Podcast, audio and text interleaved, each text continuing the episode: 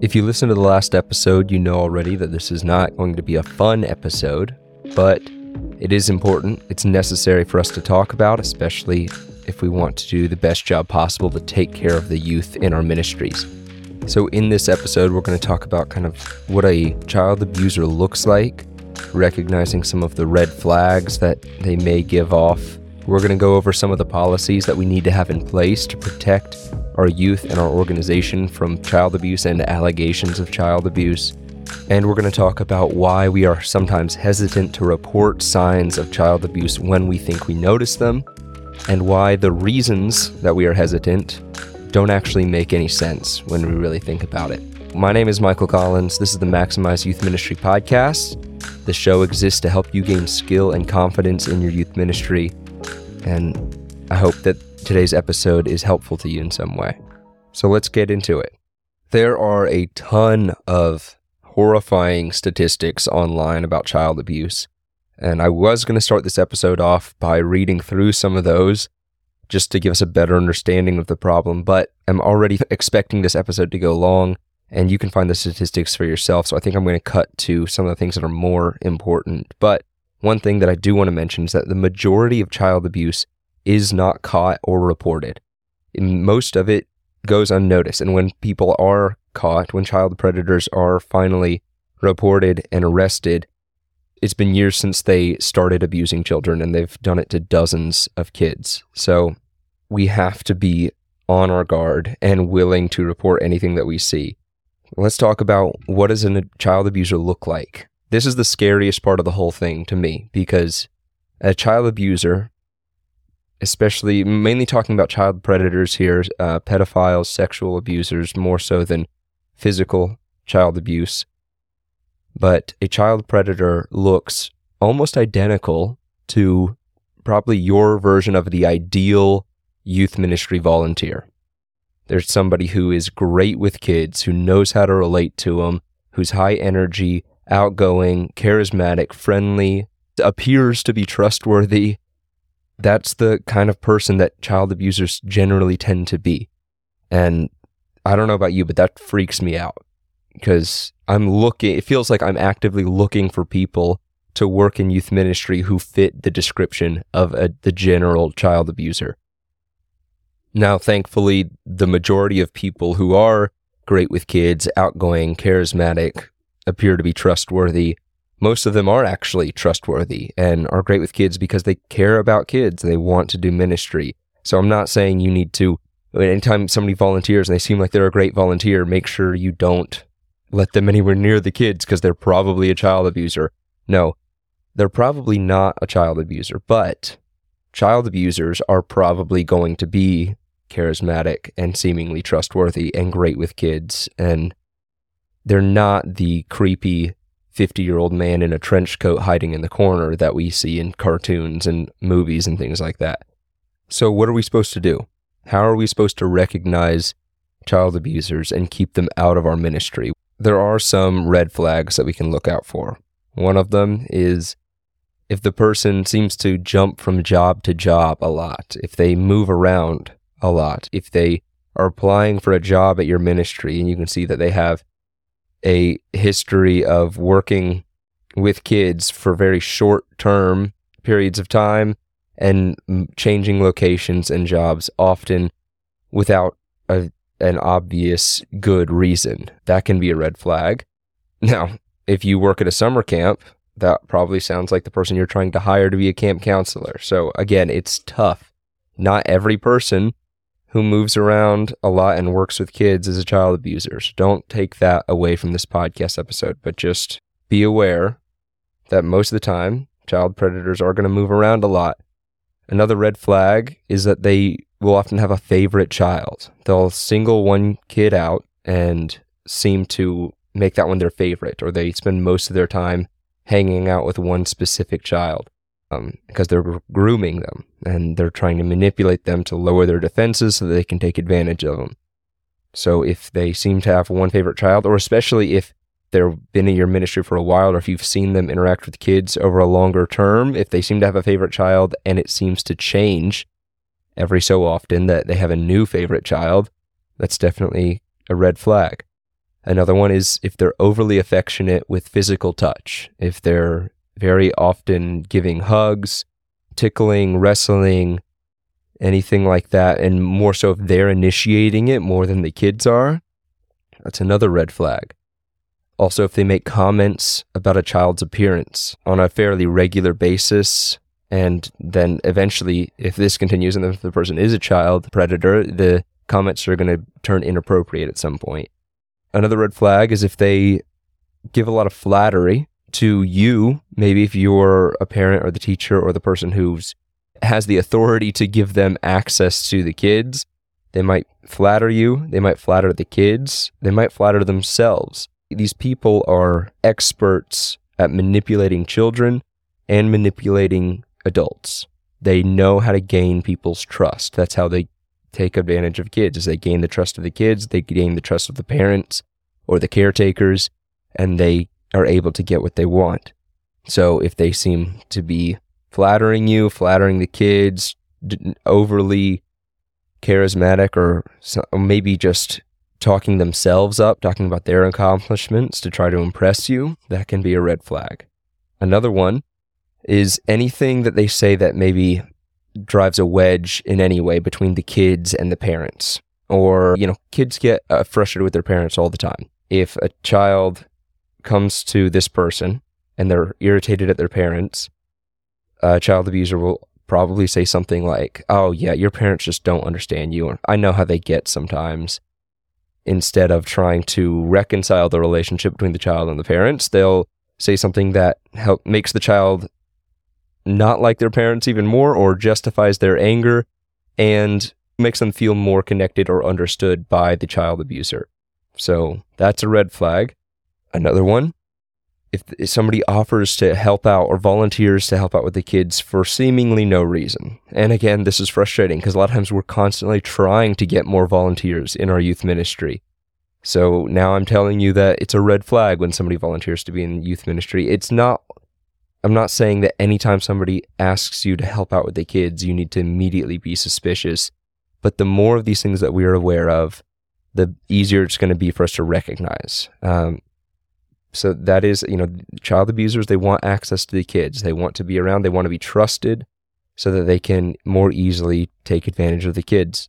Another red flag is if a person starts to say anything about a child being untrustworthy or that a specific child or teen often lies or just you can't believe anything that they say.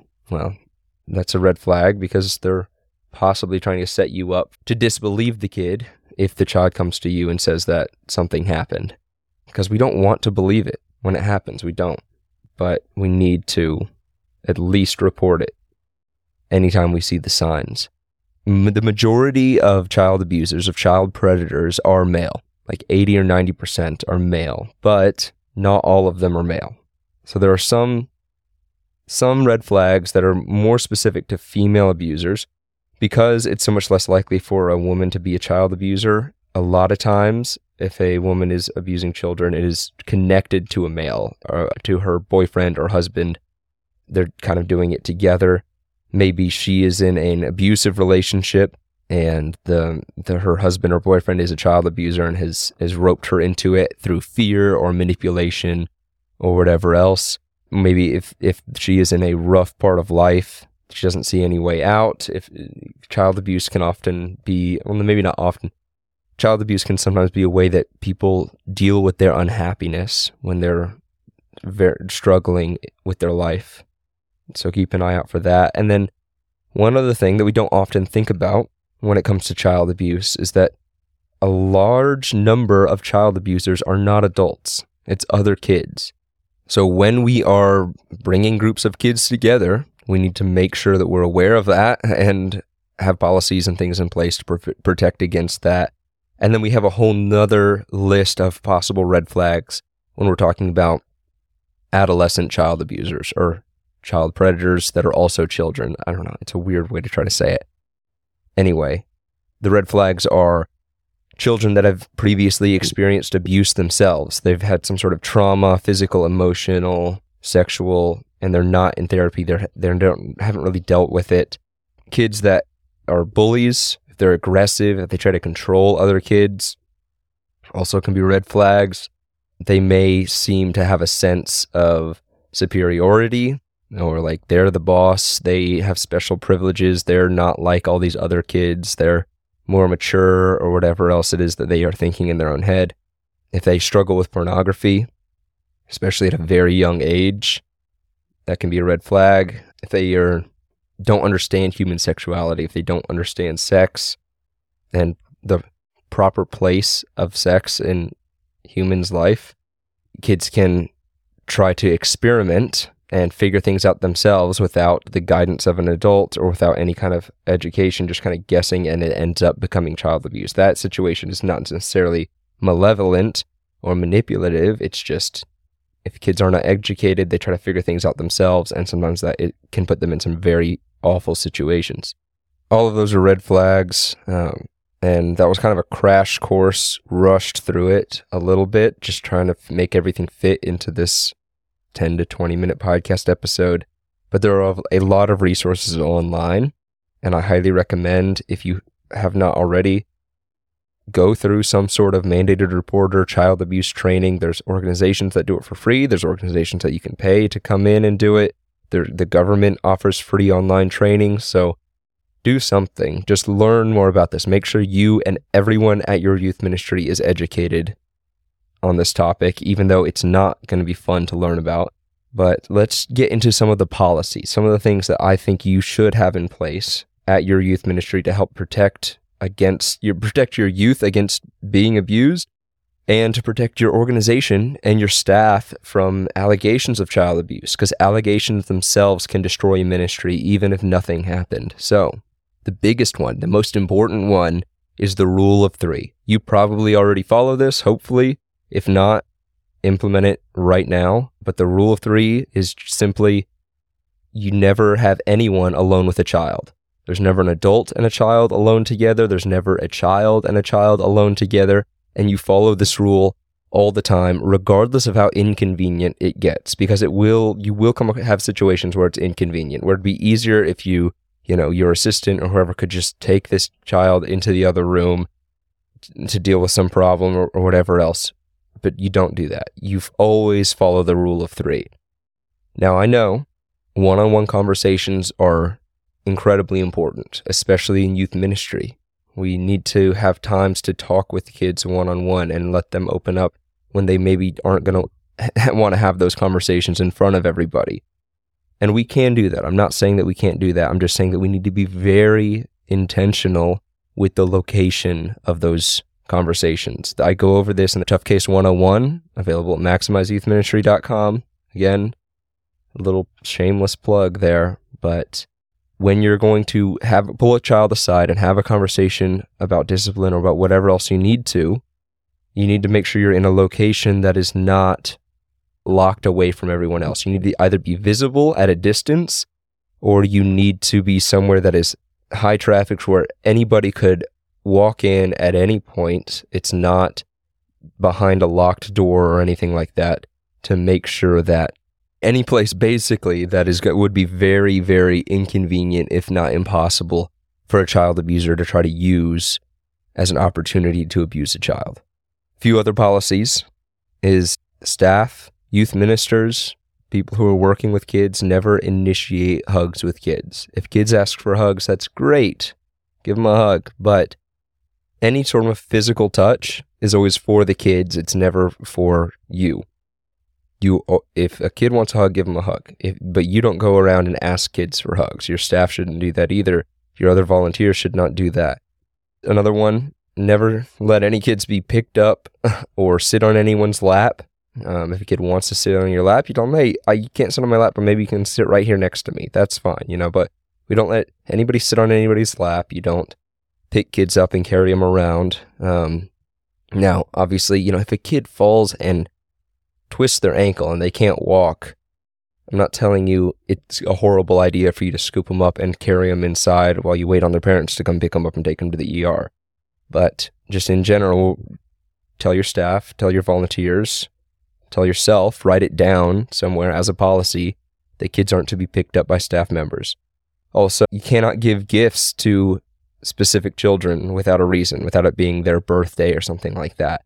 That is another red flag is a child abusers will often give gifts to their favorite child. It's a grooming technique. They're trying to earn the child's trust. So write it down in your policies that you can't give gifts to just one kid or a small number of kids. If you're going to bring something for the kids, that's great, but you got to give it to everybody. It's not just a one on one situation.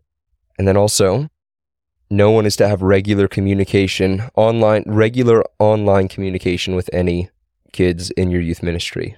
I mentioned like two episodes back in helping youth communicate that it's good for us to be accessible to the kids on social media, that they can send us a message, they can talk to us if they need to. And I believe that is still true. I recommend you listen to that episode.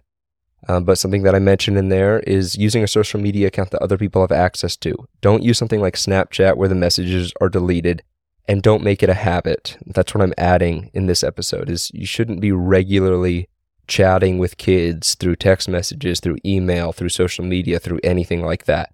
It's great for them to be able to contact you that way in case they need to talk about something because it's easier for kids to communicate through text or social media than it is face to face a lot of times. But don't make it a regular routine part of your day. And then finally, everybody has to pass a background check to work in your ministry in any capacity whatsoever. If you're at a camp it, doesn't matter if it's housekeeping, cafeteria, lifeguarding, anything. If they're going to be involved in your ministry, I recommend you have them pass a background check. Also, make sure your staff understand who is going to be regularly interacting with the kids and who they can expect to see interacting with the kids and who it would be odd to see talking to the kids or interacting with them for a long time. And that might sound strange, but let me explain what I mean a little bit. Let's say you're at a school. It's perfectly normal to see a teacher and a student walking through the hall together talking to each other. It'd be a little weird to see a, st- a student and a cafeteria lady or a janitor walking and talking to each other down the hall for an extended period of time. Hopefully, that all the staff in your ministry have a great relationship with the kids and they all are playing together and interacting. But for some of them, it, longer interactions or walking somewhere together, it should be a red flag to you. It should seem a little odd. And now let's talk about why sometimes it is hard for us to report child signs of child abuse when we think we see it. Well, the first reason is same as what I was talking about before child abusers are typically very charismatic. They're they appear trustworthy. They maybe are, a family member or a friend. And when we see these signs, we don't think, "Oh, the, the, that person seems like a child abuser. So that this is definitely child abuse. We need to report this." It's that was a little weird, but I trust so and so. So there's no way that that actually is what it kind of looks like. You know, child abusers are able to abuse kids because the people that are responsible for taking care of those kids trust them. Like I said, they're master manipulators. They earn your trust. They make you disbelieve what you're seeing, and then nothing gets done because nobody reports anything. And we might be afraid of offending the person, offending our friend by saying that it looks like you're abusing a child here, or we might be afraid of negative ramifications for our ministry. We think, oh, well, you know, if people hear that we made a child abuse report, then they're going to think that there's child abuse happening here. Um, and they're not going to trust us with their kids anymore. You know, but n- none of these concerns are really justified because if you think about it, whether let's say that the, you suspect you, your friend, you're the clo- person you're closest with at your ministry, you see something that looks like child abuse. The most loving thing you can do for your friend is report that. Because if they are abusing a child, they need to be arrested and get help as quickly as possible. Um, because it is more loving for you to stop them by force from what they're doing than it is to allow them to continue abusing children. And if your friend is not abusing the child and it simply is giving the appearance that something maybe is going on, it's still more loving for you to report them because if it looks like it, it might look like it to other people too. And then rumors can start going around, and that can seriously negatively affect your friend's reputation. Versus if it's reported, it's investigated, and your friend is cleared immediately, that's significantly better than, I don't know, they were doing some fishy stuff one time. I don't know if we can trust that person. You know, you want it to be reported, you want it to be investigated by the professionals. It's better for everybody involved. And if we're worried about ramifications on our ministry, that people aren't going to trust our ministry, I don't think that that is a good enough reason to not report child abuse, for one. But it also kind of falls apart when you think about it because as a parent, you're going to want to send your kids somewhere that you know takes this seriously and reports anything that they see versus somewhere that is more likely to sweep it under the rug. So, a ministry reporting a sign of child abuse should be a green flag, um, a good sign that, hey, you can trust your kids at this ministry because they're going to report anything fishy. So, we don't need to be worried about that either. So, if you see something, if you notice anything that seems odd, report it. What you don't want to do is confront the child abuser yourself or try to do any investigating on your own. If a kid tells you something that you think needs to be reported, you report it. You don't confront the person that they accuse that the child accused of of mistreatment or anything negative because like I've told you multiple times now, child predators are master manipulators. If you confront them, they likely will convince you that no, it was all a misunderstanding and nothing was going on. And then they'll be able to continue abusing kids and it will never be reported. Okay? Don't try to do any investigating yourself. Just call in and report. Like I said at the end of the last episode, there are people who are paid by the government to professionally investigate these situations. Call it in, report it, answer their questions. It's easy. And then you've done everything that you are responsible for doing. But if you do not report something and it turns out that child abuse was taking place at your ministry, that is on you. So don't take it lightly. Don't sweep it under the rug. Say something. If you see something, say something. If something feels off, report it. All right. I hope this is helpful to you. There's a few links in the description that I think you need to check out great tips, great advice, some of the websites I used when planning this episode. And remember to love the kids all the time, no matter what. I hope you enjoyed that episode. At the time of recording this, we have five reviews on Apple Podcasts and four on Spotify. I would love it if you could go and increase that number by one. It'd mean a lot to me and let me know that you are out there, you're listening, and you're enjoying the show. Thank you so much for listening.